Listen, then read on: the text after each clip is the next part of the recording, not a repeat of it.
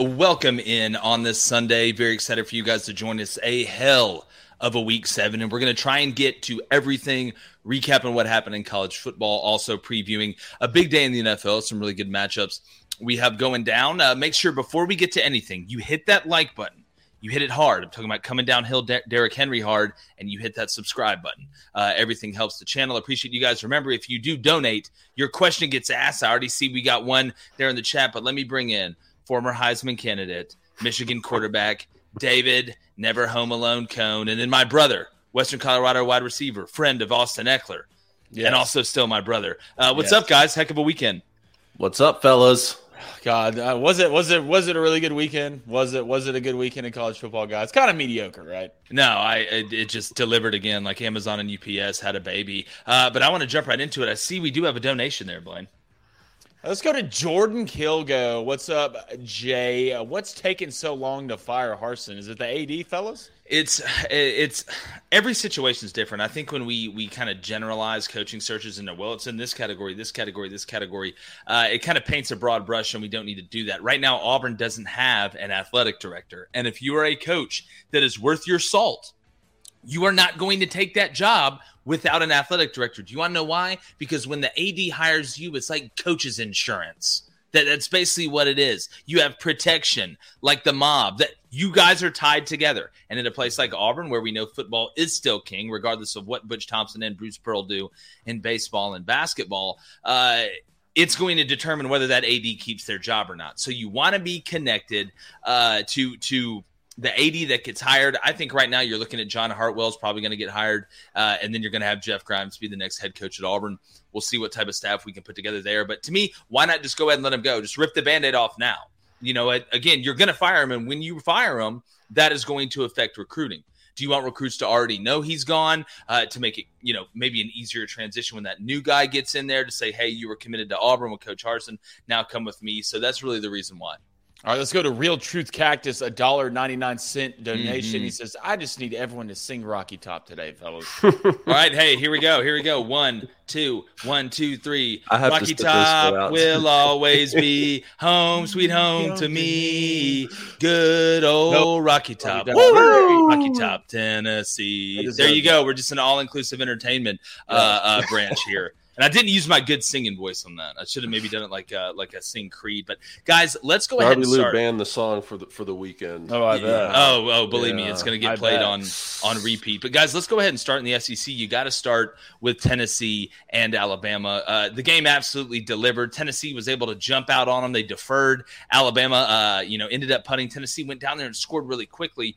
And you know the the thing that that we talked about going in all week and to this game is yeah, there's weaknesses. Is Alabama's secondary the best? Uh, no. Have they struggled a little bit? Yes. But at the end of the day, Tennessee still had to be balanced on offense to be able to, to, to be a threat to him. I mean, you look at Hendon Hooker, uh, he ended up, you know, with 56 yards on the ground, no touchdowns, did average four yards a carry. Uh, but then Wright ends up with uh, 71 yards on 12 carries. That's almost six yards a carry, guys. And I know Hyatt hogged all the touchdown, uh, uh, all the touchdowns. I mean, we haven't seen, you know, Hyatt hogged that much since JB Pritzker went to the last Golden Corral, but uh, a huge win for Tennessee. But were you surprised how Tennessee was able to run the ball, how were, how they were able to stay balanced on offense? Because uh, you knew Alabama was going to score, and they sure did. I wasn't surprised that it was a high scoring affair. We thought we might see a shootout. I was just surprised that Alabama's defense wasn't able to lock down those receivers more and get to Hendon Hooker a little bit more. But first off, what a fantastic football game, man. We just we we got everything we wanted with that game. Most points scored against Alabama since the uh, the Sewanee shootout of 1907. Can you man, believe we all remember that and you one. know what? You know, we talk about Tennessee's defense, especially when they were playing Florida at home, how they were bending but not breaking. And uh, Anthony Richardson even threw for 450 in that game. And when push came to shove late in this game, what did you see? Tennessee manned up on Alabama. They weren't they weren't afraid to play man defense and come after Bryce Young. We got to see the defending Heisman Trophy winner in the pocket. Alabama was at full strength. Bryce looked healthy, still threw for 450. So mm-hmm. all in all, man, shout out to the Tennessee Volunteers, and it just proves that I think that this college football race right now is wide open. It is. Blaine? I, I, took a couple things from this game. One, Jahmyr Gibbs is a starting running back in the NFL right now. That dude is just Alvin he was Kamara. making cuts that angles that you can't even figure out in a geometry class. Two, Hendon Hooker is the leader for the Heisman. Yes. I think we can all say that right now. That was his Heisman moment that game. And I look at this game, and there's not really a moment in this game where I thought Tennessee didn't have just as good as athletes as Bama did, if not better. Um, Tennessee can run it with anybody in the nation. I didn't give them enough credit. Said they're going to be the third team, best team in the SEC. Hell, right now they're the second or the first. And the, the big thing for me is this is probably the most undisciplined Alabama team I've seen. Yeah, under Nick Saban. I mean, 17 penalties for 130 yards. Mm-hmm. I know some were questionable, but they got some questionable calls too, like that one pass interference in the end zone.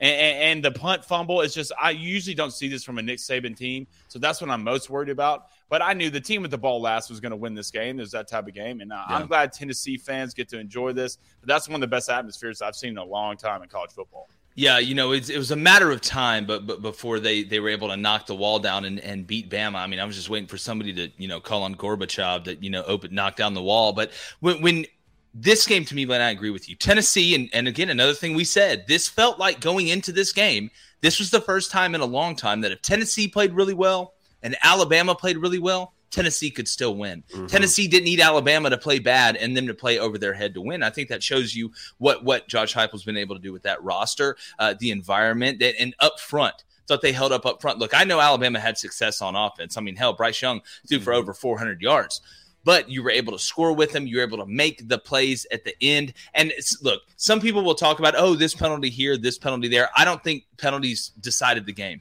I, I, think the players and the coaches decided that game. Mm-hmm. But for the second time this season, guys, and this goes back to what you say, Blaine, about being undisciplined.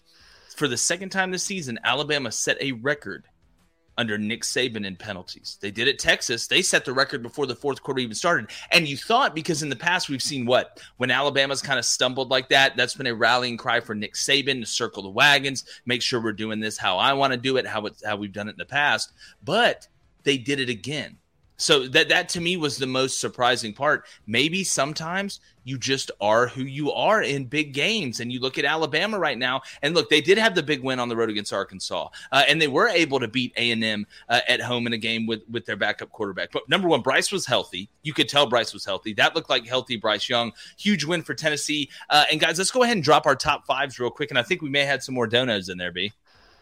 Yeah, let's go to Carson Everett, four dollar ninety nine cent donation. What's up, mm-hmm. Carson? He says no runs and don't set up the kicker for a game winning kick. Terrible by Bob or Bob, but should have locked it up after the scoop and score. Yeah, look, Tennessee gave you the gift. They, mm-hmm. they gave you the gift. They handed, they dro- dropped the ball on the ground and and handed it to you. Dallas Turner bent down, picked it up. That should have been ball game. But I think it shows you this Tennessee team is a little bit different. It wasn't fake belief. Tennessee went out and won that game. And look, I agree. You probably should have ran it uh, and and and tried to go about it a little bit different way than you did. But Reichard missed the field goal. Mm-hmm. You had opportunities. Reichard not only missed the field goal, he missed it by about a parking lot to the right. Okay, that ball had no chance uh, of going in. Didn't so, it, uh, oh, go ahead. Yeah, I say you can't argue if you're an Alabama fan that oh we didn't have opportunities or oh this was taken away from us. No, you had opportunities. They handed you the ball, mm-hmm. and then you mm-hmm. had a chance to kick a field goal to win uh, to win it. So at the end of the day, you didn't take advantage of those opportunities, and that's the difference between this Alabama team and this Tennessee team in 2022. Didn't it feel like after that Gibbs scoop and score, an angle pass for a touchdown a couple plays earlier? True. Oh yeah, yeah, he should have caught that one. Didn't it feel like after that scoop and score that this is the moment where we've seen this movie before? Mm-hmm. You fought your hardest, you played tight against Alabama, but uh, you know, late in the game, the talent level and the coaching just takes over and they find a way to beat you. That's what it felt like to me watching that scoop and score and then Tennessee finds a way late to come back, take advantage of the missed kick. What they run a double, they, they ran the double dig concept, both mm-hmm. sides of the field. We called it 10, two ends, huge completions, then make we used to call it box. game. Yeah, box. we used to call it box. Yeah, you had the two digs, kind of like the corners of the box mm-hmm. going up on the top. Just uh, we were we were big visual when it came to that. Uh, but guys, let's drop our top fives real quick. Coney, you want to start? Yeah, no, look, I mean, I think right now we have five top four teams. So this was difficult. I was thinking about this all night last night. Uh, the Buckeyes were on a bye yesterday, and, and, and Georgia played uh, Vanderbilt. So you could say they were kind of on a bye as well. But to me, you could put the Bulldogs and, and the Buckeyes uh, one and two in any order. Right now, since Georgia played yesterday, I have Georgia one, I have Buckeyes two. This is, you know, this is all changing in real time, guys, but this is what I have this week. And then three, four, five is really where it got tough for me. I put Tennessee at three right now not just for that win. I mean, that was a great win. You know, you win by mm-hmm. three. It could have gone either way late in the game, but you finally got over the hump against a good Alabama team. And then you have to take into consideration the road win at LSU, especially what they were able to do against Florida yesterday, the road win at Pitt. So to me, right now, I have Tennessee at three, and then I have Michigan at four with the domination of Penn State. We finally gotten to see them, you know, uh, play some, uh, you know, a really good Penn State team. They rushed for 416. Corum and Edwards had 339 combined And that leaves Clemson at five for me, um, which is tough because I think Clemson is a top four team right now. So if you're a Clemson fan listening, at least you can draw solace in the fact that your toughest games are, are pretty much behind you. You have mm-hmm. Syracuse coming up, but you've already played your toughest games. And the top four teams are going to have to play another team within the top four. Look, Michigan and Ohio, that's going to take care of itself. Tennessee and Georgia, we get that in two weeks. So to me, that's what I have. And then and then Bama, uh, TCU, UCLA, Ole Miss, sort of all on that outside top mm-hmm. five looking in right now. Blaine, who do you got? I love it. I'm gonna go Ohio State one. I'm gonna go Tennessee two, Georgia three. Give me Michigan four and Clemson five. Um, probably the team I was most impressed with. I mean, if we kind of exclude Tennessee, was Michigan. I yeah. mean, just an absolute domination on both sides of the ball. I know the game was somewhat of a blowout, but it should have been bigger than that if you look at their mm-hmm. red zone woes early in that first half. But Tennessee right now has got the best. I mean, I mean, resume in the nation from schedule. I mean, you go back Georgia. I know it's hard to put a team down who just won fifty-five to nothing, um, but you know, there's a couple of weeks Georgia where I have a lot of questions there. But they're so, I mean, extremely good football team. But I mean, Ohio State right now, I still think you could. It's it's so nitpicky. You you're you're just basically splitting hairs when you get to the top 4 it mm-hmm. It'll all it'll all weigh itself out. But my top four right now, I go Tennessee two, Georgia three, give me Michigan four, and give me the Buckeyes at one.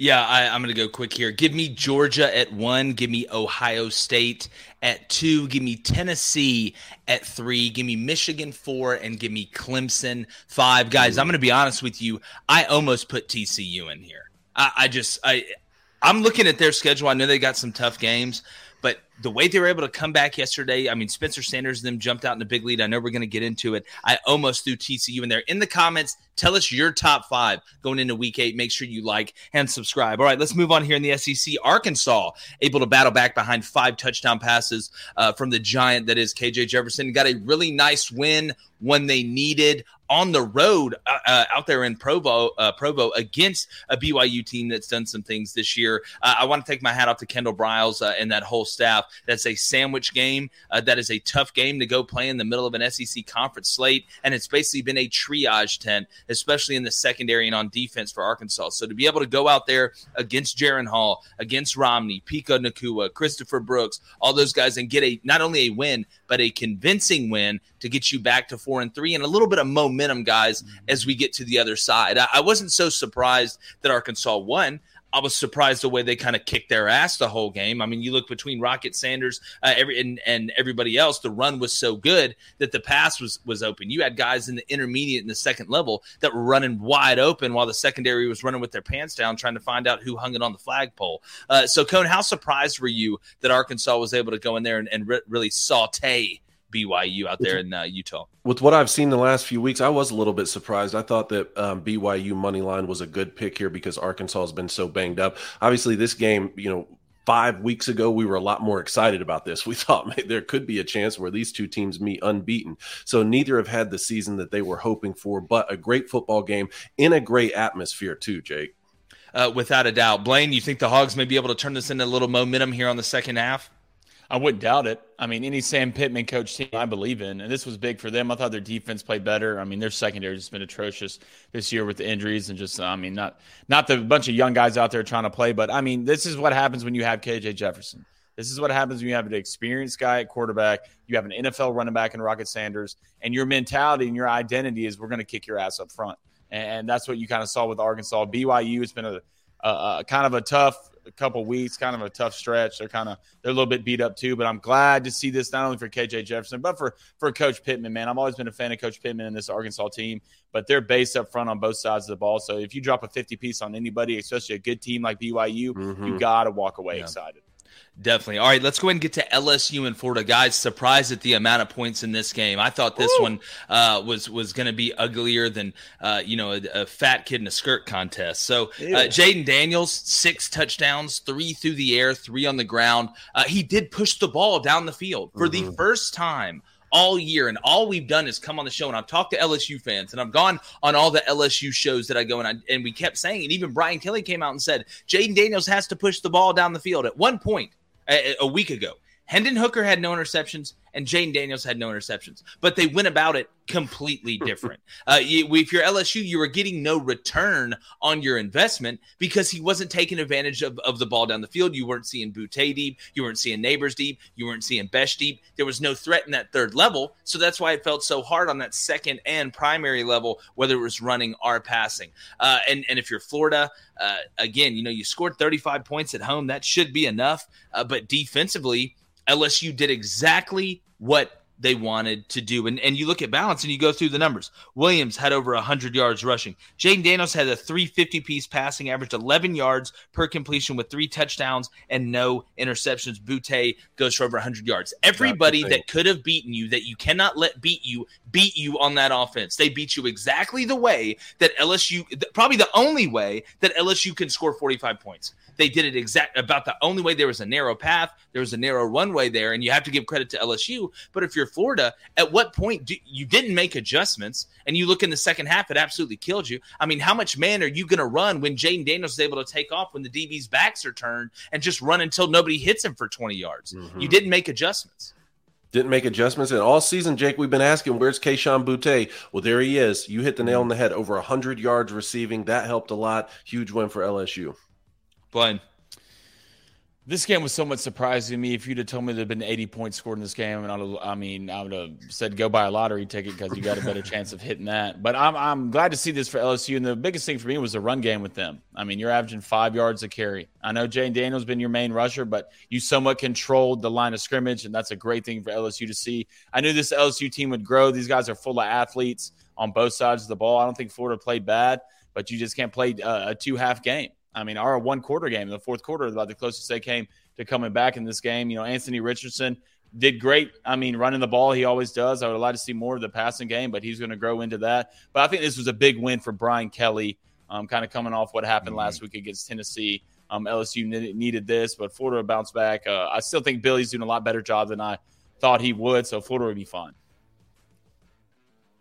Yeah, no, and and look, eh, LSU's five and two right now. Yeah. Is it the mm-hmm. prettiest five and 2 mm-hmm. No, but they are five and two. Uh, Florida goes to four and three. You saw some things maybe in the locker room getting posted on Instagram that they're looking at between a few Florida players. So this was kind of that you know, more than halfway through the year mark, that extra hump to give you some momentum. But it seems like, too, every time LSU goes down to Florida, they beat them. Whether it's Marco Wilson throwing a shoe, whether it's Jayden Daniels throwing a fit and scoring six touchdowns, uh, it just seems like LSU has Florida's number on the road. But speaking about having their number, guys, Kentucky mm-hmm. against Mississippi State, this was the biggest surprise of the whole day for me. Tennessee beating Alabama was not nearly as surprising as Kentucky uh, beating Mississippi State by 10 and Mississippi State only scoring 17 points. Now, we've talked about Mark Stoops and how he's upgraded the profile of Kentucky, you know, straight out of the Beyonce playbook. But this Kentucky team isn't super explosive on offense, and the defense is good, not great. It's it was shocking to me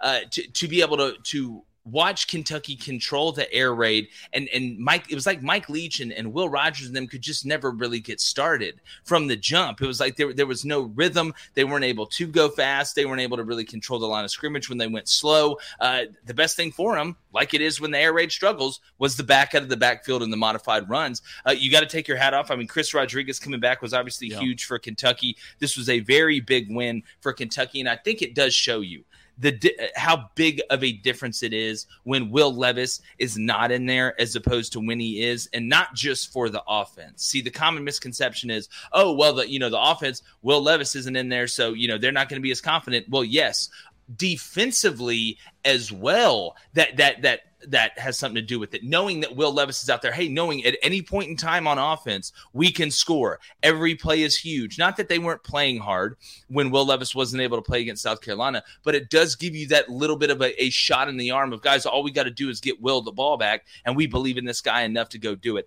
So that was my most surprising finish uh, of the day. I had Mississippi State going uh, two and six in the SEC. That was the one I felt really kind of the the, the worst about.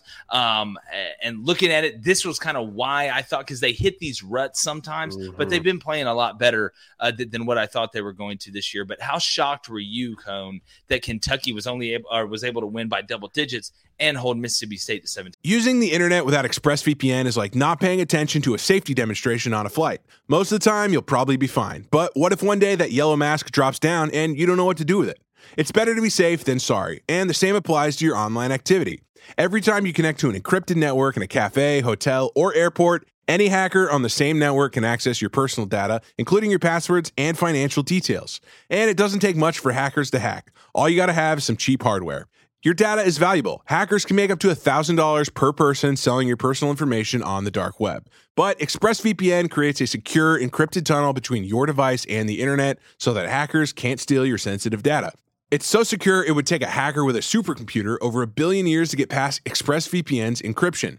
I love how easy it is to use ExpressVPN. All you got to do is fire up the app and click one button to get protected. Plus, it works across all your devices your phone, laptop, tablets, and more. Secure your online data today by visiting expressvpn.com slash wire. That's E-X-P-R-E-S-S-V-P-N.com slash wire to get an extra three months free. expressvpn.com slash wire. I, I, was very surprised, and I thought if Kentucky did win the football game, it would be more high scoring. Chris Rodriguez went for 197. I'll tell you what surprised me even more six false start penalties for Mississippi State. Mm-hmm. You know, that Kentucky crowd was really into it. And of the 17 points you're talking about, seven of those came with that Emmanuel Forbes pick six late in the game on fourth down. So, really, Kentucky even held Mississippi State more in check than the score makes it seem. You guys know how I feel about Mike Leach, man. He's a national treasure. I love this guy. I hope he coaches coaches uh, at Mississippi State or just coaches anywhere for a long, long time. But this always happens, right? He's going to come out, he's going to beat two, maybe even three teams that he quote unquote shouldn't, and then they're going to lose two or three games that they quote unquote uh, should win.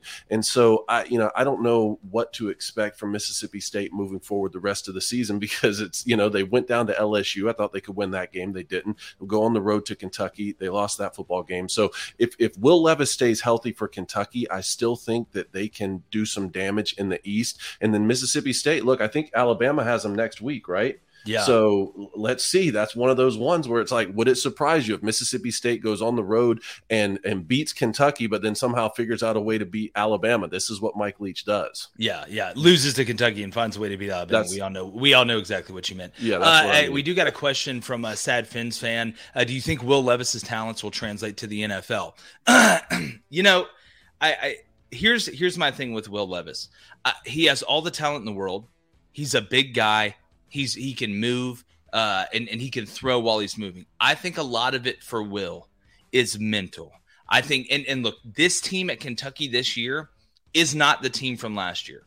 He doesn't have Wan'Dale Robinson, who was a great compliment off Josh Ali and obviously Chris Rodriguez. This team is built a little bit different offensively. Don't let that make you think that Will Levis is worse than he was last year. I think he continues to improve. I think he's taken some of these young receivers and elevated them. Again, remember they didn't have Chris Rodriguez for the first three, four weeks of the season. Now he's able to come back, really give you that extra umph in the run game to set up that play action. I think Will Levis will be a good NFL quarterback, I think he's going to be a little bit of a better version of what Mitch Trubisky is. I don't think he is a, a elite quarterback in the NFL, but I think he'll be a little bit more of what people thought Mitch Trubisky was going to be.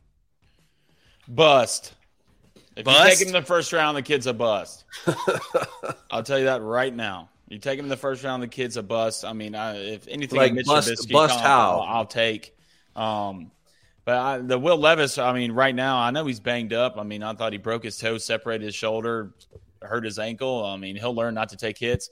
But some of his throws, he's still missing. We go back to last year. I know he had Wan'Dale, but he still missed a lot of a lot of passes we expected him to fix this year, and it still hasn't got a lot better. At least to my being a top five pick, you're you're projected the number four pick in the draft. There's no way I'm taking. I'm definitely taking Hendon Hooker before you, to be honest.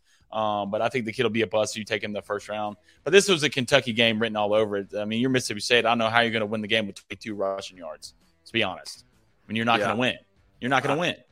I, yeah, I don't see first round pick when I see Will Levis either. But then again, I thought the same thing about uh, Justin Herbert. You know, at Oregon, the big kid, athletic, strong arm. Will that necessarily translate to being a great passer in the NFL? And that one sure has worked out. So if he could take a similar leap as a Justin Herbert or maybe even a Josh Allen type who develops once he gets into the NFL, uh, then certainly you know I, I think it's possible. I just I'm with you, Blaine. I don't see a top five pick right now when I see the kid. I saw he's projected number four on McShay's board. I saw that too. Four. I saw uh, that too. You, you, could pick up a handful of quarterbacks almost who I think right now are better than Will Levis. I mean, and half of them are in the SEC. I mean, I know Will Rogers might have lost this game and looked bad, but I'm still taking Will Rogers over him. Yeah, that was. I thought that was one of Will's worst games yesterday, but I, I, I agree with you. He can he can sure spin it. Okay, let's go to some of these donations here. Let's go to Sunny H, a dollar ninety nine cent donation. He says, "Cones, Woo just earned some money. Thanks, guys. Little Ric Flair for you right there, Dave. Ooh, woo, nature boy. I love it. Let's go to Brad David, a little $4.99 donation. He says, Do y'all think Deion Sanders' strong personality will prevent him from getting a better job? I don't know if you saw that video on Twitter, but it's Deion Sanders. No, I don't you talking about the one where he was where he was telling the guy to interview him in a different way? Yeah. Yeah. Yeah, yeah, yeah. I saw that.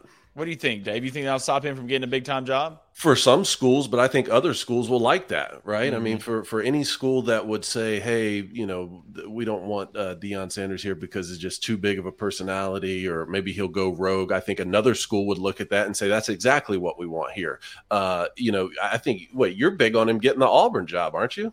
Yeah, come on. I want a guy on the Aflac commercials. I want someone sitting there right next to Saban. We'll recruit a lot better. Only thing I have to do is hire some good coordinators, and we should be okay. I mean, it could be anything worse than now. And that's what it comes down to. As an athletic director, yeah, you want you know you want to know exactly what you're getting from a guy every day. You don't want something to pop up in the media that you're not prepared for. But you know the flip side of that is a big personality gets what big time recruits.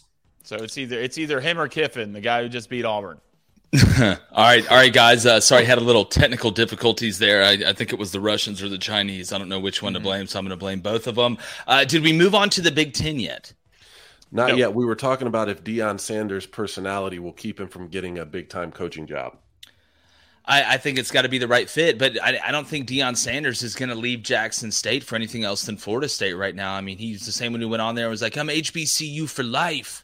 Like that's for life. And these, uh, and the only one that would make sense is if Florida State, or the one that, that everybody would understand, is if Florida State uh, came calling. Uh, so appreciate that question there, Brad. Uh, all right, guys, let's go ahead to the Big Ten. We got to start with Cone's alma mater, the Michigan Wolverines. Uh, first half, Penn State stayed in, it. I got to give the defense some credit in the red zone. They really bowed up, or would kept Michigan to a couple field goals early uh, to keep them in that game, and then you could see what happened. Sean Clifford uh, takes off on his own read. Nobody gets the quarterback. He takes it inside the five. They're able to score, and then you have the defensive touchdown that gives them the lead but you just had the feeling, Cone, watching this game that Michigan was dominating this game in every aspect except just punching the ball in the end zone inside the 10 yard line. And, and after, after a, a, short space of time, gravity was going to take effect. And that's what we saw in the second half. But what stood out to you the most uh, about the way Michigan was able to dominate a Penn State team uh, that had, you know, a, a, quarterback as, as veteran as there is uh, and, and had been undefeated coming in? Controlling the line of scrimmage on both sides of the football, not just Michigan's offense, but also on defense. But speaking about the offense, the time of possession that surprised me too. I mean, we had the ball for like you know forty something minutes. Uh, it was just it was incredible to watch. Uh, I, I, did say watch for the turnover battle, and then that pick six that JJ McCarthy threw that led to the game being closer in the first half than it should have been. But you know they rushed for four sixteen. Like I said, Blake Corum and Donovan Edwards went for a combined three thirty nine. That that combo is incredible. I think you know, one concern is is JJ McCarthy's inaccuracy in the short game this time. We've seen him be inaccurate inaccurate throwing the football downfield. In the bubble game, he missed a couple keys um, that were bad football throws to me. And why that's important is because as these teams like Penn State start to sell out on the run with Blake Corum, you're going to want to get the ball out of your hand to yes. Roman Wilson and to Ronnie Bell quicker. That's going to be such a lethal um, um, play off of the off of the run game that Michigan has. So those passes need to be a little crisper to me. I think he was better uh, in the second half on that, but him throwing on the run is so impressive to me. I mean, the mm-hmm. kid can really sling the football on the run. So uh, a huge win for Michigan just to dominate the game like that, and especially control the line of scrimmage. Without a doubt. I love it. Well, the thing about now we can talk about, I mean, it's not that Michigan hadn't played anybody. All right, because I think Penn State was a legitimate top 10 team. I mean, they physically dominated everybody they played, and Michigan physically dominated them on both sides of the ball. And you go back to it. I mean, the first uh, the first half of this game, if Michigan could put the ball in the end zone, this score would have been a lot worse.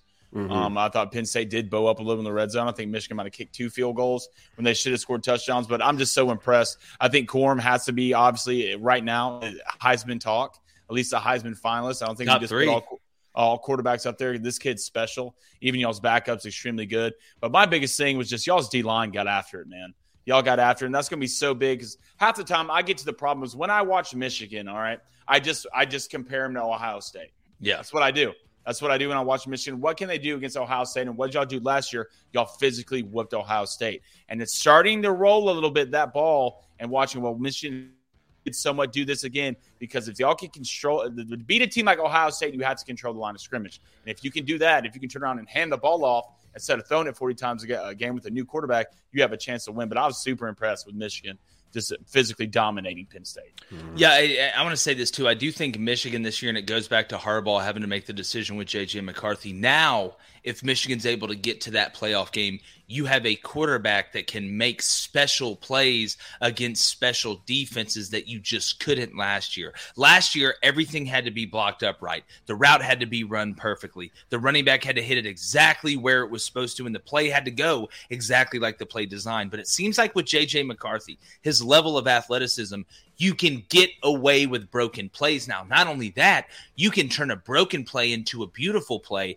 And those are when you see the teams that have beaten, just for example, the Alabamas in the past for the Natty, who did they have? Even Stetson Bennett is has a little witch in him outside of the pocket, extending the play, being able to run. Uh, but Clemson with Deshaun Watson, guys that could run, guys that could extend the play, uh, and and everything didn't have to go perfect. It seems to me that this Michigan team can win even when the play doesn't go perfect. And if you're Penn State, it's this is just who you are now. But let's be honest. I asked the question on social media during the week why is nobody talking more about Penn State?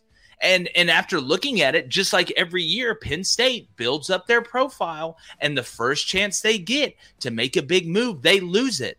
Right now, that is who Penn State is. Penn State is like like the girl you see that just uh, in in in the club, in the bar, whatever, who just uh, put makeup all over herself, like and from far away looked good, and for the first hour you're trying to get her attention, but then she comes closer and you realize she basically just splashed her face in a bowl of makeup, and it's not real. What's underneath isn't as beautiful as what we thought. Penn State is just overrated. That's just who they are in big games. I'm sorry. I hate to be that guy, but like we said, you know, if there wasn't tough love, there'd be no love at all on this side. So I'm, I'm sorry for Penn State. You paid James Franklin everything you guys had in the vault, and you're gonna just have basically the same year out. And I know it's it's they've fallen off a cliff, you know, no pun intended, the past couple of years. But I mean, this this team continues to just underperform in big moments. If the shoe fits, wear it. If the dress fits, wear it. If the hat fits, definitely wear it. But well, Cone, they'll get, some, uh, they'll the get some, more opportunities this season. I mean, they still have the Buckeyes ahead of them. They still have some big games. They're going to have Michigan State, so I think that they can still finish strong, and maybe they pull an upset or two in some of those games.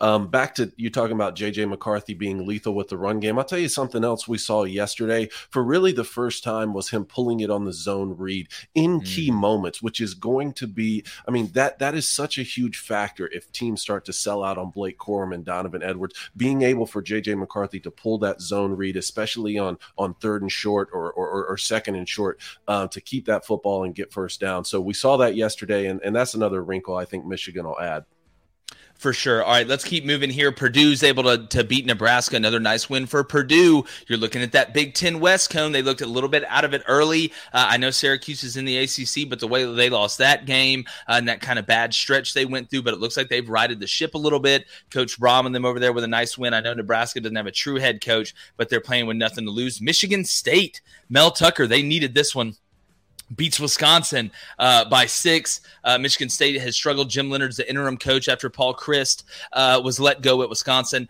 uh, and and Jim I think is going to be the head coach at Wisconsin at the end of the day. But Nobody needed this more than Michigan State. Speaking about extensions, you just gave Mel Tucker all the money that you guys had too, and, and it looked like you'd fallen off a cliff. It really looked like without Kenneth Walker, it's amazing how mortal Payton Thorne and the rest of that offense was. We know about the defense last year leading the league in sacks, but being the worst team in the league on third down. That's incredible, and that is uh, that is true. Dub Junior, we're gonna get to Ole Miss. I have it written down here in one second, uh, but just want to make sure we throw that out there before we get to Illinois, though. Cone, mm-hmm. uh, Auburn and Ole Miss.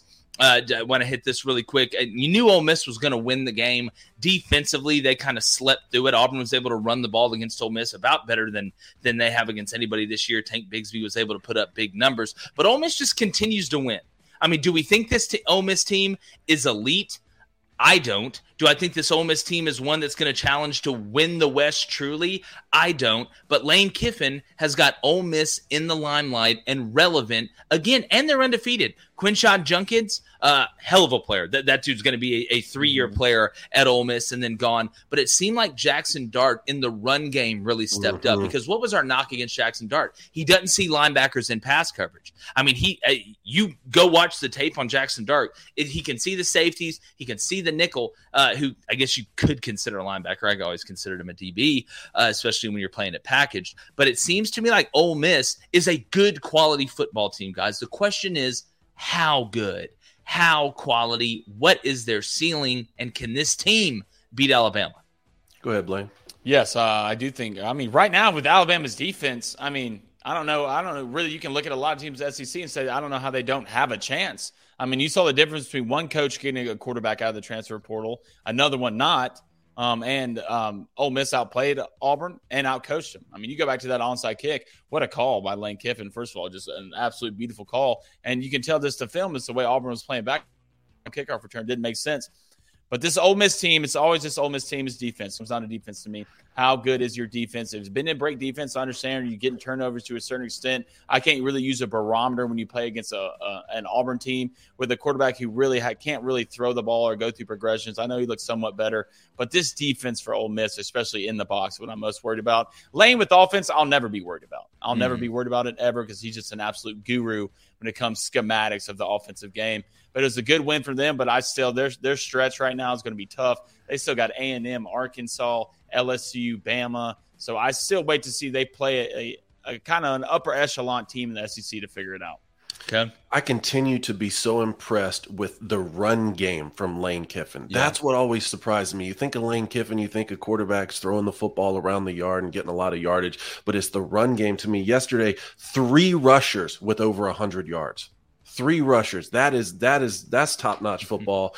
and uh, when I when I look at this Ole Miss team, I don't think that they're in that top five to me right now. I put them down. You know, I think that they're more in line with like a TCU battling it out for that last undefeated spot. Uh, the question, guys, is would you put Ole Miss right now unbeaten ahead of a one loss Bama if you were if you were ranking that next six through ten? No, I would. I would. I would. Where, where do they play that game? That's when you know. Dub Junior, where do they play that game? Do they play that game in Oxford? That's that's the biggest question. Because uh, if they do, Alabama's going to go get thirty penalties. I have it here. They play yes. at, at they play at Ole Miss. Oh my goodness! After playing, can we go, go, through? Let's go through Ole Miss's schedule real quick, guys. Okay. Really, really quick. All right, you ready? Here it is. Yep. All right, so they just beat Auburn. Now they go at they go to LSU. Ooh. They go to Texas A and M. They have Alabama at home.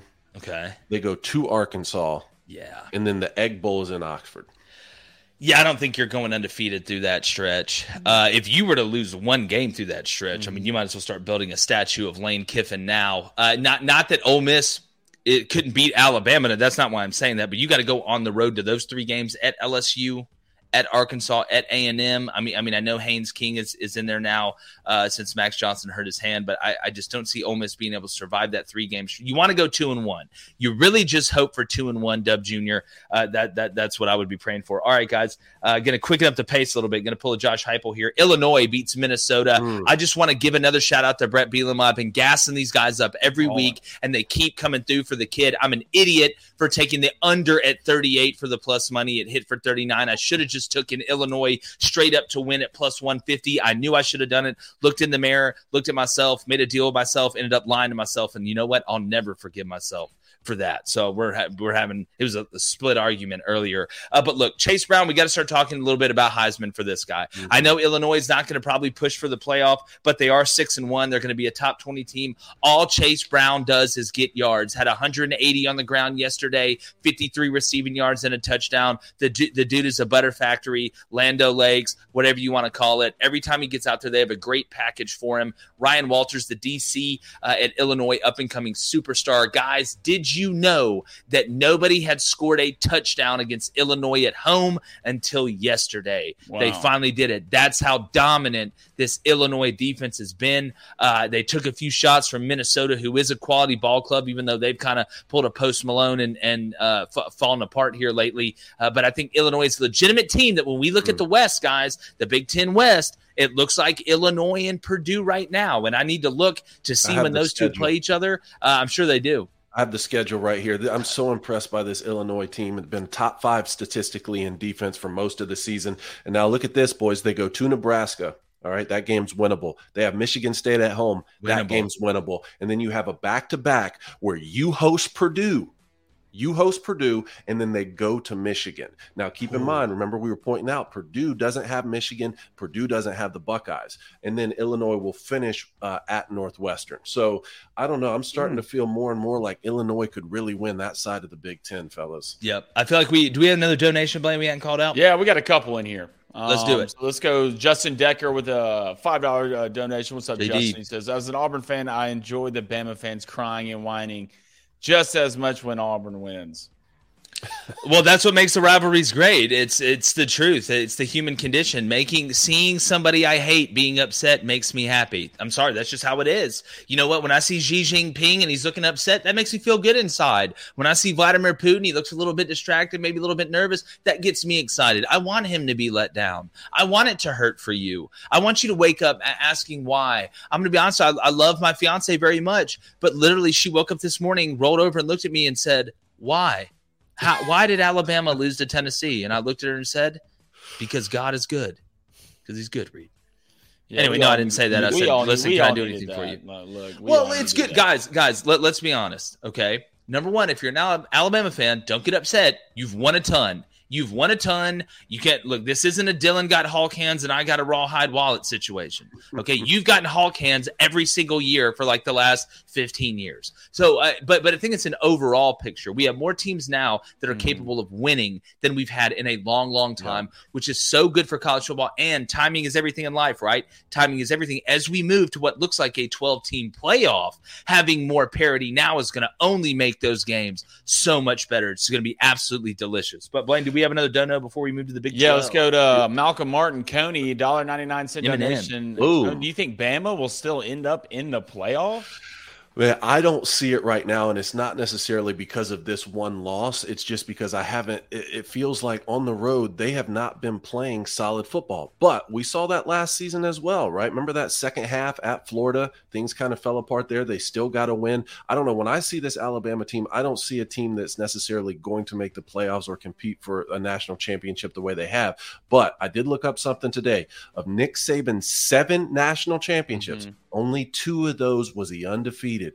Five of those were one loss teams. Maybe this is that one loss. Maybe they still win the West. They go to the SEC championship game, beat Georgia like they did last year, or maybe yeah. they'll get a rematch with Tennessee, win that one, and go. And Nick Saban puts another ring on his finger. Like, guys, it is entirely possible. But Jake, I had the same conversation with Darby Lou that you had with Reed. I said, I know this this loss hurts right now, but this is good for college football. And now it'll actually mean something again when you beat Tennessee because you haven't known what it's like to lose to Tennessee in this rivalry. So this is good for college football. I, you know, I still think Alabama can obviously Blaine win the national championship. You can never count this man out. You can never count this program yeah. out. But they just don't look like. I mean, with the penalties, and you mm-hmm. know, I don't know the status of Bryce Young. He looked healthy yesterday, but mm-hmm. one hit on that shoulder could knock him out, and this is an entirely different team.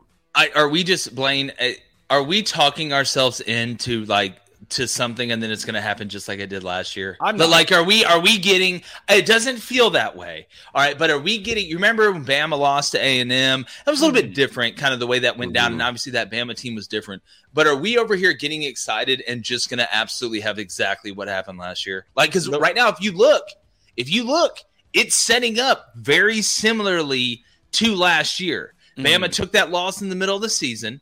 Georgia's undefeated. Georgia gets past Tennessee and they got them at home. They're going to the SEC championship. I don't think Alabama's able to escape the rest of the season without another regular season loss. But if they I do agree. and they beat Georgia, they will be going to the playoff and Georgia will be going to the playoff. And if Michigan and Ohio State are both undefeated, it's going to be very, very interesting, guys. If it comes down to a similar situation as last year, but all of a sudden, Clemson's undefeated.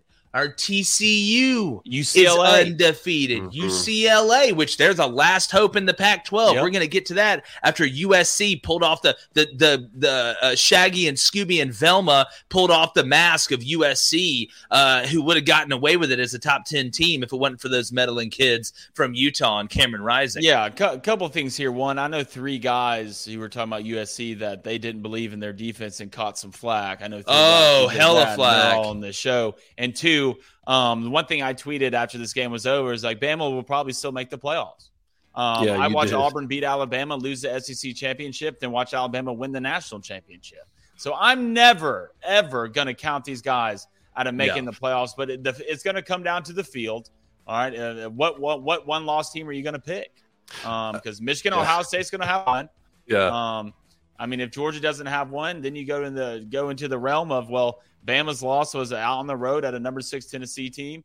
To um, maybe Ohio State was lost. Was that is it at Ohio State or at Michigan this year? It's at, at Ohio, State. State. Yeah, it's in the horseshoe, man. Okay, so then Michigan's loss would be to a one Ohio State team. So I mean, it's going to be really interesting. I think Clemson's not going to lose a game. Yeah, Syracuse is the only chance. Uh, other than that, it's going to get interesting comes down the stretch. I saw yeah. the tweet yesterday about Alabama, and it was, "You know, you're good when the entire country is pulling for you to lose." Yeah, you know, yeah, and that's just exactly. how dominant they've been. Here's my question for you guys: If you're an Alabama fan, would you rather see Georgia or Tennessee in the SEC championship? Because it's hard to beat. It's, it's hard to beat Alabama. Period. It's really hard to beat them twice. Would you want to get your revenge shot on a neutral site against Tennessee, or try your hand at Georgia?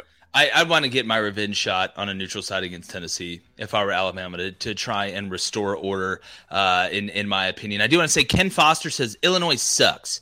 The Big Ten is overrated and overhyped because you morons fall for the same crap. Uh, have you seen Illinois lately? Uh, this this isn't even just about anybody else other than Illinois. Illinois has typically been a doormat here lately. So compared to the other Illinois teams, this team does not suck. He is one of the best one, Ken. That take sucks that Illinois sucks. But is Illinois going to win the national championship? No.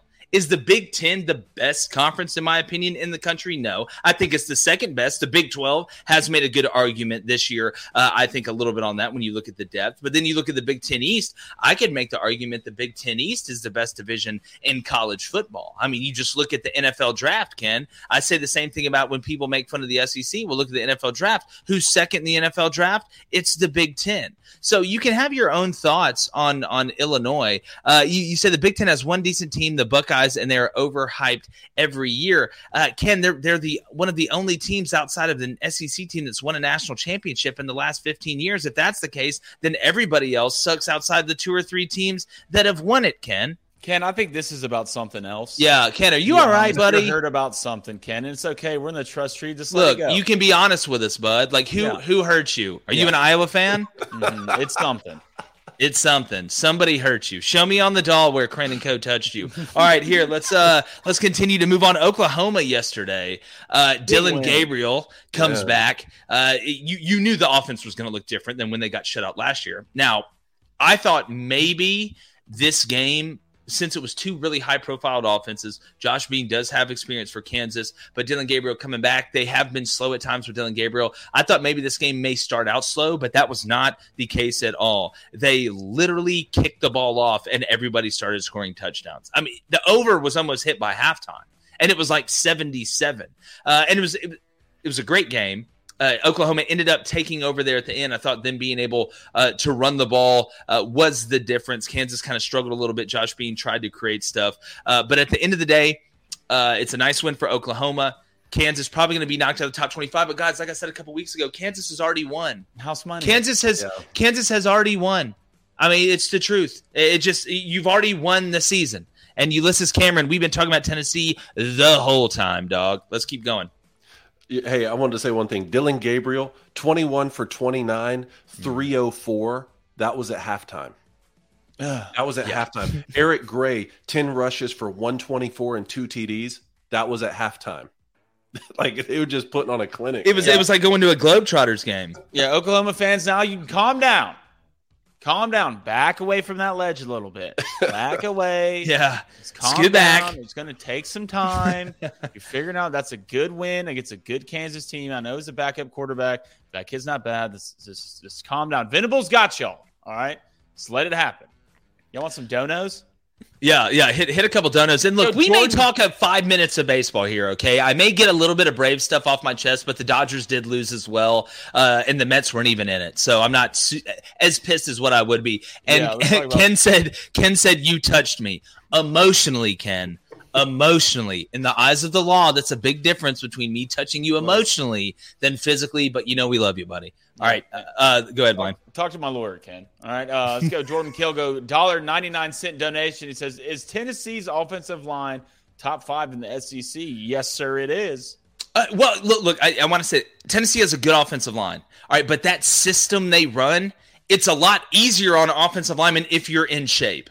Okay, you have to be in shape to operate at that pace. But think about it the defense is pretty much worn out once you get into the third quarter. So you're able to push them around a little bit more, but the ball, you're getting rid of the ball so quickly most of the time. Because what does Tennessee do when they start going that NASCAR pace, right? They're in the shotgun, typically 10 personnel. They like to go doubles. They're spitting the bubble screen. They're spitting the now. They're spitting the slant. They're spitting the hitch. And then they hit you deep. So what is the defensive line used to seeing? Well, they're going to give inside zone. They're trying to give me play action. Uh, I have to believe it now because they do have a legitimate running game. That's one of the reasons they were able to score those points at will, like they were against Alabama, was because because of balance. But it's a ton of short game.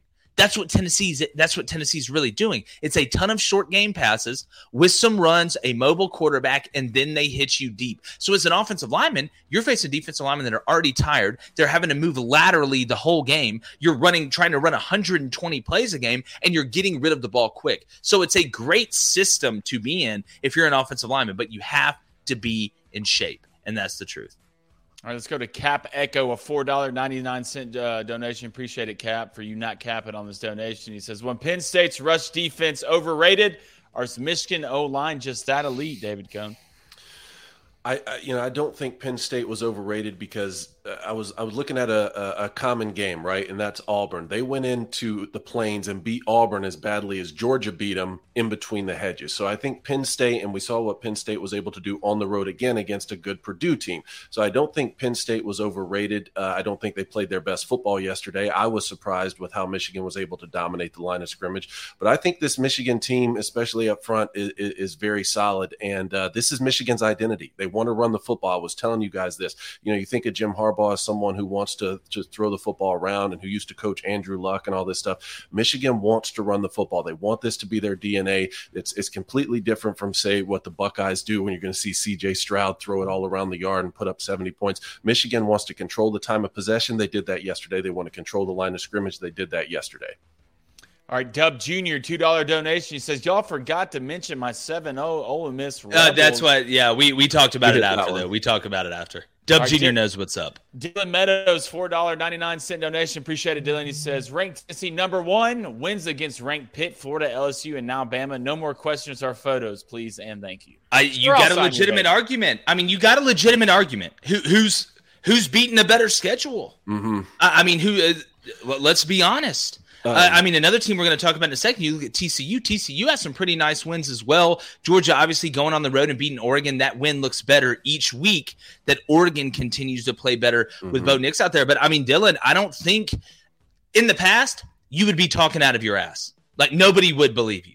This season, though, with what we've seen from Tennessee, offense, defense, and special teams, winning games in multiple ways, being able to go on the road and watch that offense have success, you should beat your chest a little bit. But, but logically, it makes sense. It's hard to argue against it right now. You can say whatever you want about Tennessee in the past, but this team, snapshot in time right now, is as good as I've seen Tennessee uh, since I can remember, since Gerald Riggs was toting the rock, you know, and all 19 of the Clawsons were going through there. so I, I think you can legitimately say that uh, Dylan. But guys, I do want to move. Let's stay in the Big 12 here. Uh, we've hit the SEC, uh, hit the Big 10. We'll, we'll again, you throw a donation, we're going to answer the question. Uh, but TCU, huge comeback win, guys, 43 to 40 over Spencer Sanders and Oklahoma State. God, this weekend just delivered, man. I mean, just absolutely delivered. It was a Papa John's weekend. Uh, it was it was definitely not a DiGiorno weekend. This was delivery, buddy. Uh, but when you look, guys, we talk about the Heisman, right? Max Duggan, is he a guy we have to start throwing in there a little bit because he is one of the best dual threat quarterbacks in the country mm-hmm. that really nobody's still talking about. And nobody's really talking about TCU. It kind of reminds me of you remember when like Jake Locker and Washington made it in the playoff and people were talking about Washington, but everybody was expecting them to lose, but they just never lost and then got in the playoff and then got shoved in a proverbial locker by Bama but they made the playoff. When I look at this TCU team, Blaine, can, Blaine, can one of y'all bring up TCU the rest it. of their schedule, please? Mm-hmm. Uh, this is a team that I think is more complete than what people think. I know they gave up 40 uh, mm-hmm. uh, uh, to Oklahoma State, but Oklahoma State, I mean, with Spencer Sanders and the guys that operate that offense, it's not shocking to see Oklahoma State score, but they found a way to win with the aliens at receiver that they have. Again, I, I said it on Friday's live show. Remember, guys, we go live 7.30 to 9 Eastern every weekday morning. So make sure you hit that like button, hit that subscribe button as well. Yeah, we do got more hackers than the, than the middle of the Swordfish movie, but uh, we'll get that fixed in the chat. But guys, when you look at, at TCU, is this a team, Blaine? Read through their schedule. Do we think TCU can actually go undefeated and win the Big 12 here? All right, yeah, let's walk through it. All right, this uh, coming up weekend, they got Kansas State at home. It's going to be a tough game uh, ranked 17. You go to West Virginia, West Virginia with a big win. Then you got Texas Tech at home. Then you go to Texas. All right. Then you go to Baylor. Mm. All right. Then you have Iowa State at home. So we're really going to figure out down the stretch about about, about this Tennessee, uh, this TCU team. I mean, the offense is there, but the defense is worrisome. All right, that's what it is. But it's the Big 12, guys. It's the Big 12. So we'd be surprised, realistically, if they run run through the Big 12 and win it out. No. Hey, well, the Big 12 is a defensive conference now. Bite your tongue. All right, bite your tongue. You're right. Uh, they made they made that switch. Uh, no, Blaine. Uh, all joking aside, I'd probably give him about a 25, 30 percent chance to be able to run mm-hmm. through that gauntlet. Uh, the game's on the road. You know Baylor's going to be chomping at the bit, but Baylor doesn't have Blake Shapen anymore. You do have a backup quarterback. Can TCU just go find ways to outscore him? Because this isn't 2021 Baylor. Uh, we're watching teams be able to move the ball on Baylor pretty much at will when they want to. Uh, even Iowa State had some success against them. but Cone, speaking of Iowa State. This was a game, Iowa State and Texas. It's when you go against a three-three-five team, okay, it's like the the defense's version of the triple option right? You see a bunch of four down, you see some three down that becomes four down. But with that three three five stack, it's something you don't have a lot of time to prepare for. It's way different. You can it's it's like when the wind blows through a knife store. It can kill you from any point. You don't know left, right, middle. They can bring anything from any place. Hell, they'll drop somebody out of a helicopter halfway through the third quarter uh, with that defense. So anytime you can survive it and win the game, uh, it, it, slows down the game. It mucks up the game. And Iowa State jumped Texas a little bit. But guys, I had the over at 51. Was feeling great about it the whole game. It was ugly early. Texas didn't score in the first quarter. 14 to 7 at half. You know, Iowa State's a little bit offensively challenged, uh, especially through the air uh, with with Hunter Decker, who's typically an upper decker when it comes to passing the ball, but he found uh, found the rhythm yesterday. Uh, you like that one, Blaine? Um, but the under did hit, thank goodness under uh, 51 because one more touchdown would have got me. But Texas survives. Quinn Ewers looked a little shaky early, mm-hmm. missed some throws, but made the plays when they needed them. And Bijan Robinson, guys, yep. I've seen a lot of really good backs. This guy is going to make a lot, a lot of money. I know we talked about Jahmyr Gibbs, and he had a great game against Tennessee, but Bijan Robinson just does. The, you talk about cutting you talk about lateral cuts. I don't know how his knees didn't explode on one play against Iowa State. Uh, uh, it, he literally cut at, at, a right angle, like a hundred percent at a right angle. I don't know how you tackle him. I, I, don't, you know, I think you have to send a strongly worded letter and hope that he takes it mm-hmm. to heart. Uh, but Texas finds a way, guys, and and they they continue to improve. And Sark, doing a good job. You just had to get by that one, even though it was at home. Man, who stepped up, Jake? Bijan Robinson, 135 on 28 carries. Hey, if you're a Texas fan, a win's a win. A win's a win, boys. Move on to the next one. And I did want to say one thing about the TCU and Oklahoma State game. That the alternate uniforms and the helmets in that game, yes, were fire. If TCU yes. would just make that their permanent uniforms, I think you'd get decommits from uh, from Texas A&M and Texas overnight. How's that? Yeah, how's that? How's that NIL? How, how's y'all's NIL? That's that's the first thing I'd be asking. How's y'all's NIL? Uh, but all right, that does it, guys, for the Big 12. Remember, guys, go ahead and hit that like button, hit that subscribe button. We're going to go to the Pac 12. We've got our NFL preview uh, coming up as well. There's some great matchups, and we may talk a little bit of baseball. Uh, but let's, guys, let's go ahead and take a trip out to the out to the Pac 12.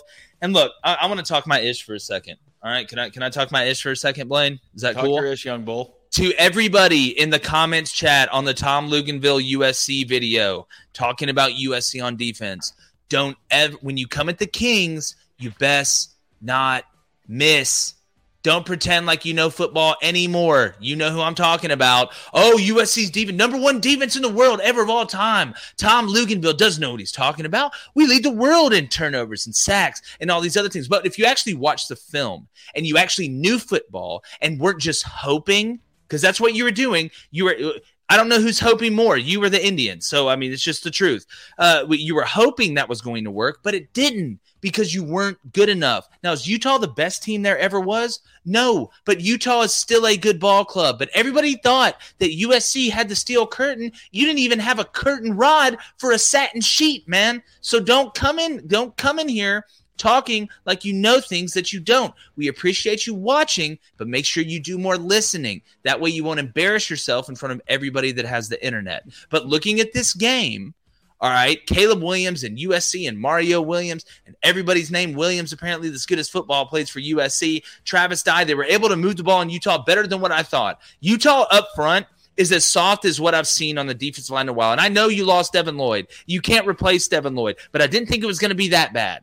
All right, I didn't think it was going to be that bad. Utah continues to struggle in the front seven, but Caleb Williams is a witch, and they have some witches uh, just running around USC right now. And Lincoln Riley is going to get that place turned around because he's going to get the lineman. But on the defensive side, Utah killed you the way they've been killing everybody. Cameron Rising is going to get through two reads and just absolutely take off. And when he takes off, he is an upper echelon runner. He he's like when you watching Cam Rising walk, run is like watching an Ewok run from Star Wars. You know when they're just running through the bushes and and they're like kind of small and boxed and there's not big surface area to hit and they're lower to the ground than what you think and nobody can hit them. That's who Cameron Rising is. Nobody can square Cameron Rising up unless they're halfway up on the ground. So again, when he takes off, he is a deadly runner. But Utah found a way. Huge win for Utah. Tough break for the Pac-12.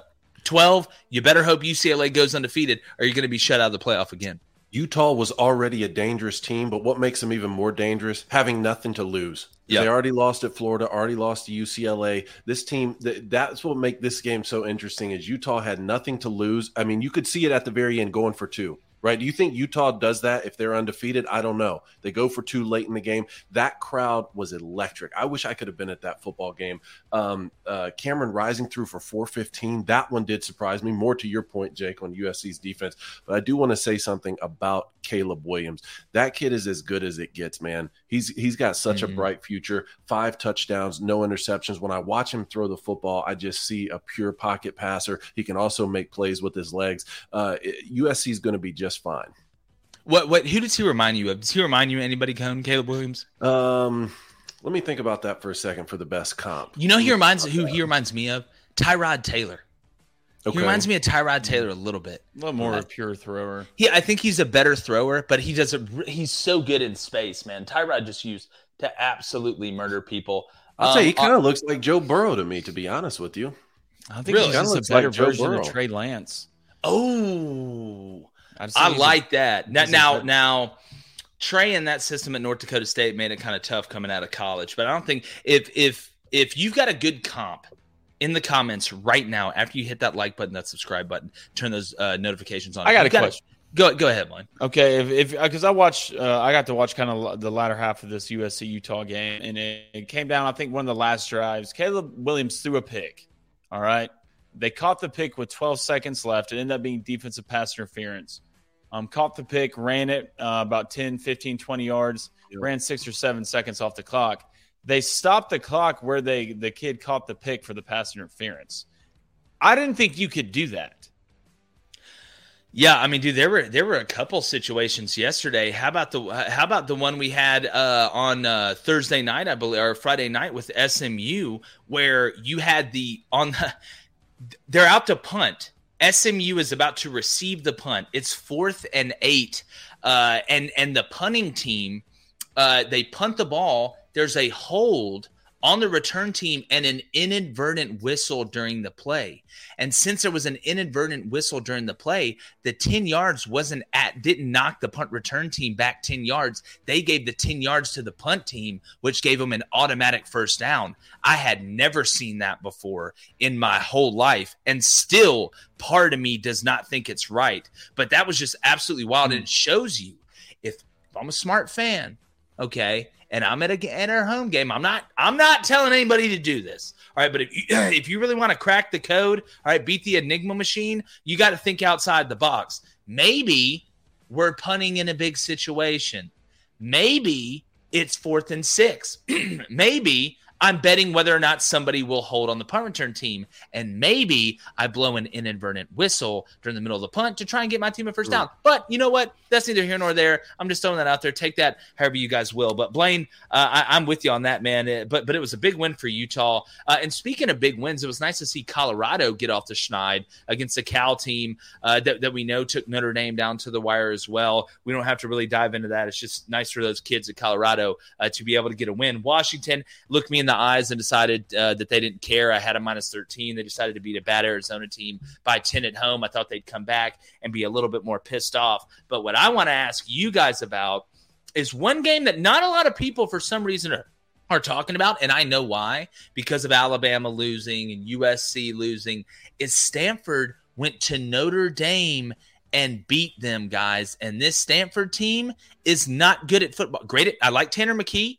I think he has a chance to, to be a guy in the pros that can do some things, but this wasn't a standardized test. This was football and Stanford went up there and passed it with flying colors. David. Yeah, I didn't watch any of this one. I just saw the score at the end, and I and I was surprised because, like you said, this is you know Stanford. David Shaw has been able to always kind of like what we were talking about with Mike Leach, always step up and beat someone who he's not supposed to. Mostly in those sorts of rivalry games, you'll see Stanford go to USC and win, or sometimes against Notre Dame. But that's when they have a good football team. Stanford's not that great right now. Did you guys watch much of this game? No, Man, eh, eh, I, I, was flipping back and forth on it a little bit. I had it on the computer. I'll tell I mean, you what this. happened. Well, basically, long story short, they gave Stanford two touchdowns. I, I mean, I'm, I'm, looking at it right now. Tanner McKee goes 26 to 38 for 288, no touchdowns. You had one rushing touchdowns. Filkins had 91 yards uh, on 32 carries, so he averaged less than three yards per carry. So you had one rushing touchdown, no receiving touchdowns, and you recovered two fumbles. So guys, it's very simple.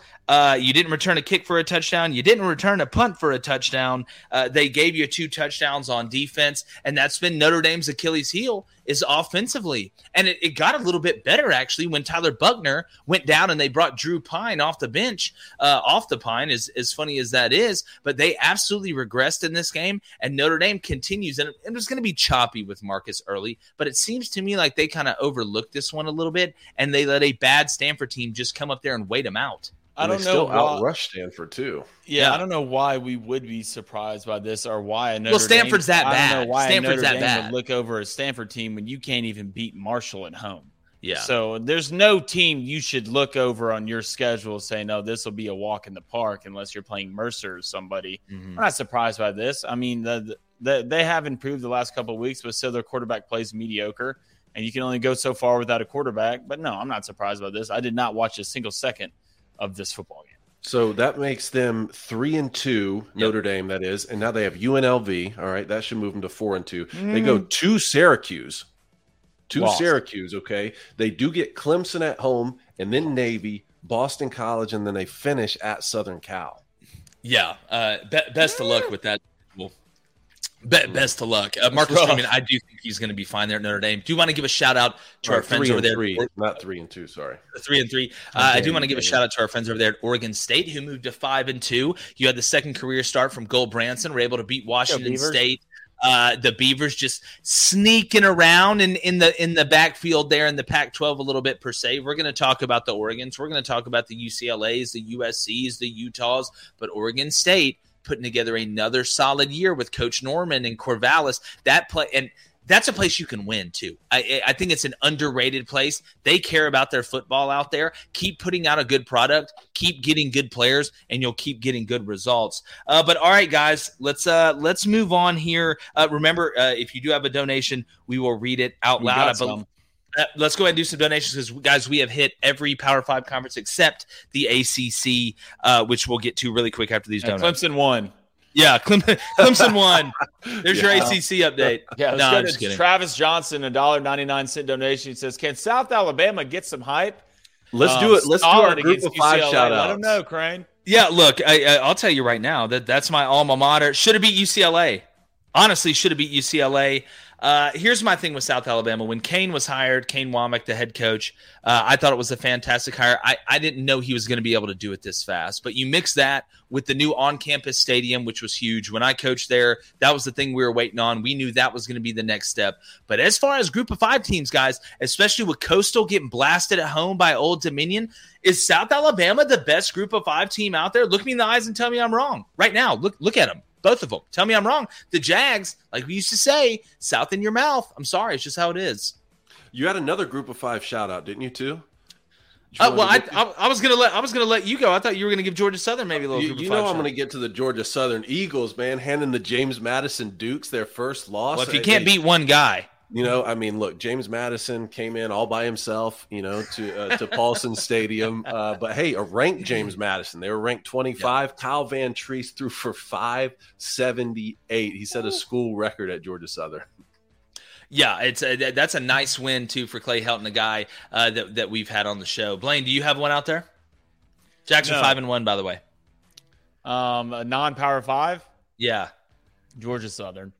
You're going to go Georgia Southern over South Alabama. Wow, I appreciate that. I appreciate that. or Auburn. One or the other. Those two. Those two right there for sure.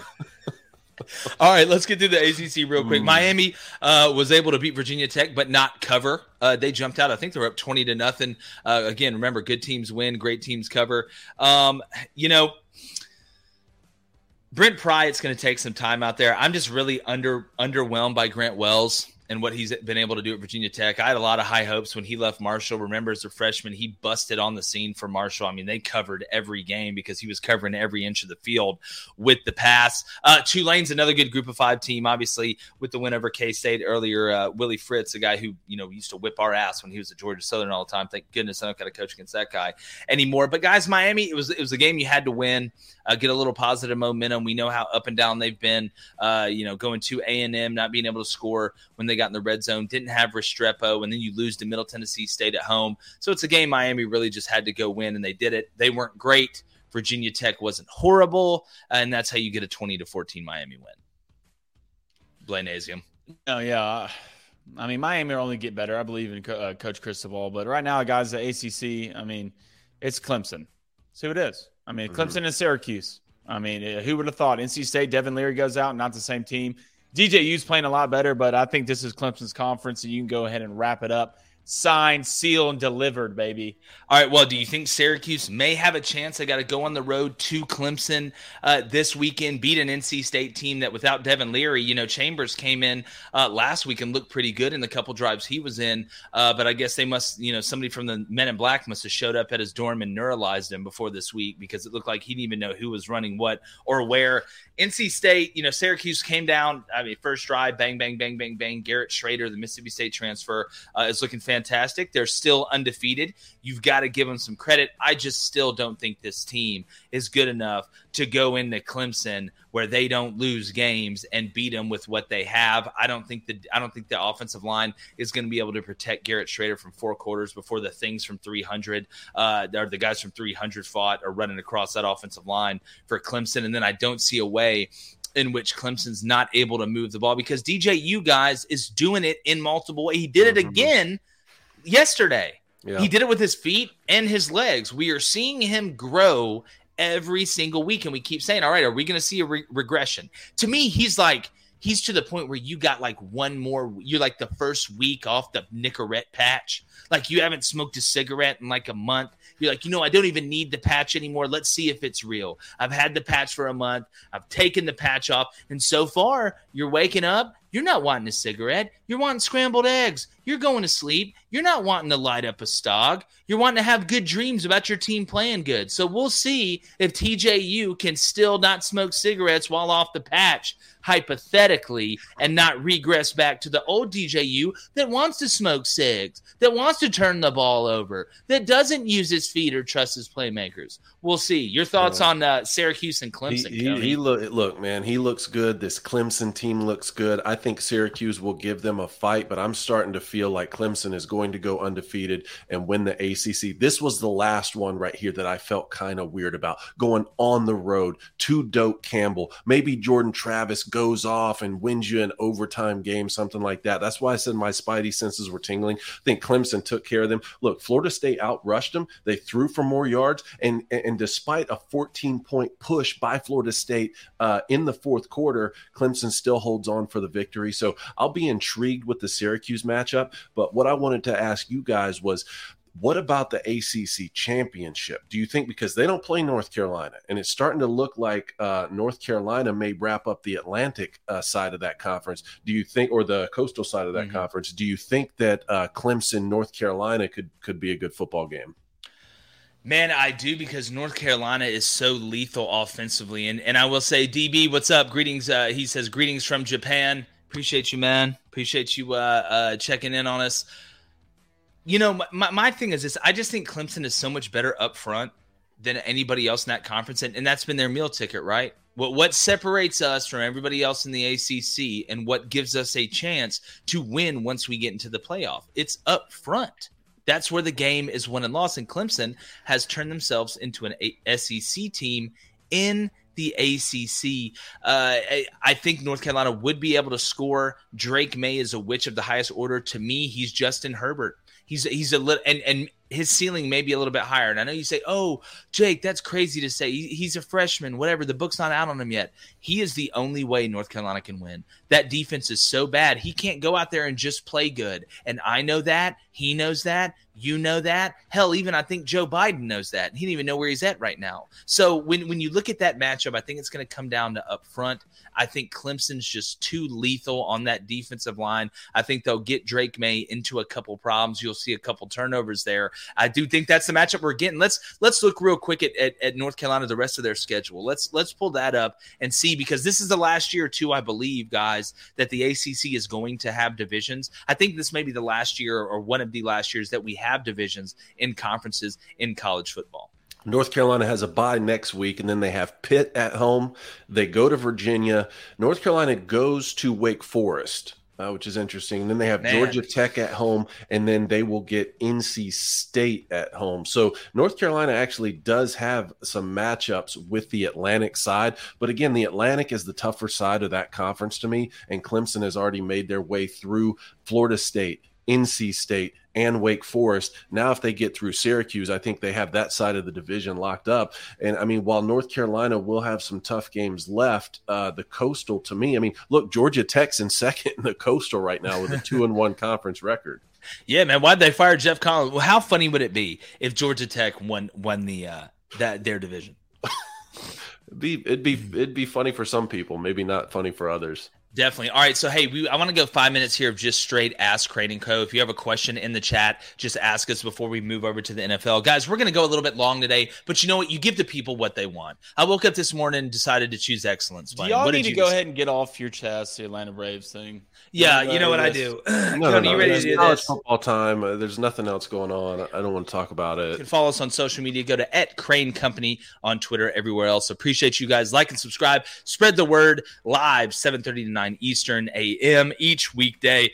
Lot to cover this week. Not only NFL today, huge weekend of college football, Major League Baseball playoffs, NHL starting, NBA starting, Quidditch is just ending. Uh, a lot of stuff going on. We appreciate you guys, and we'll check y'all out tomorrow morning. Have a good weekend. Bless up.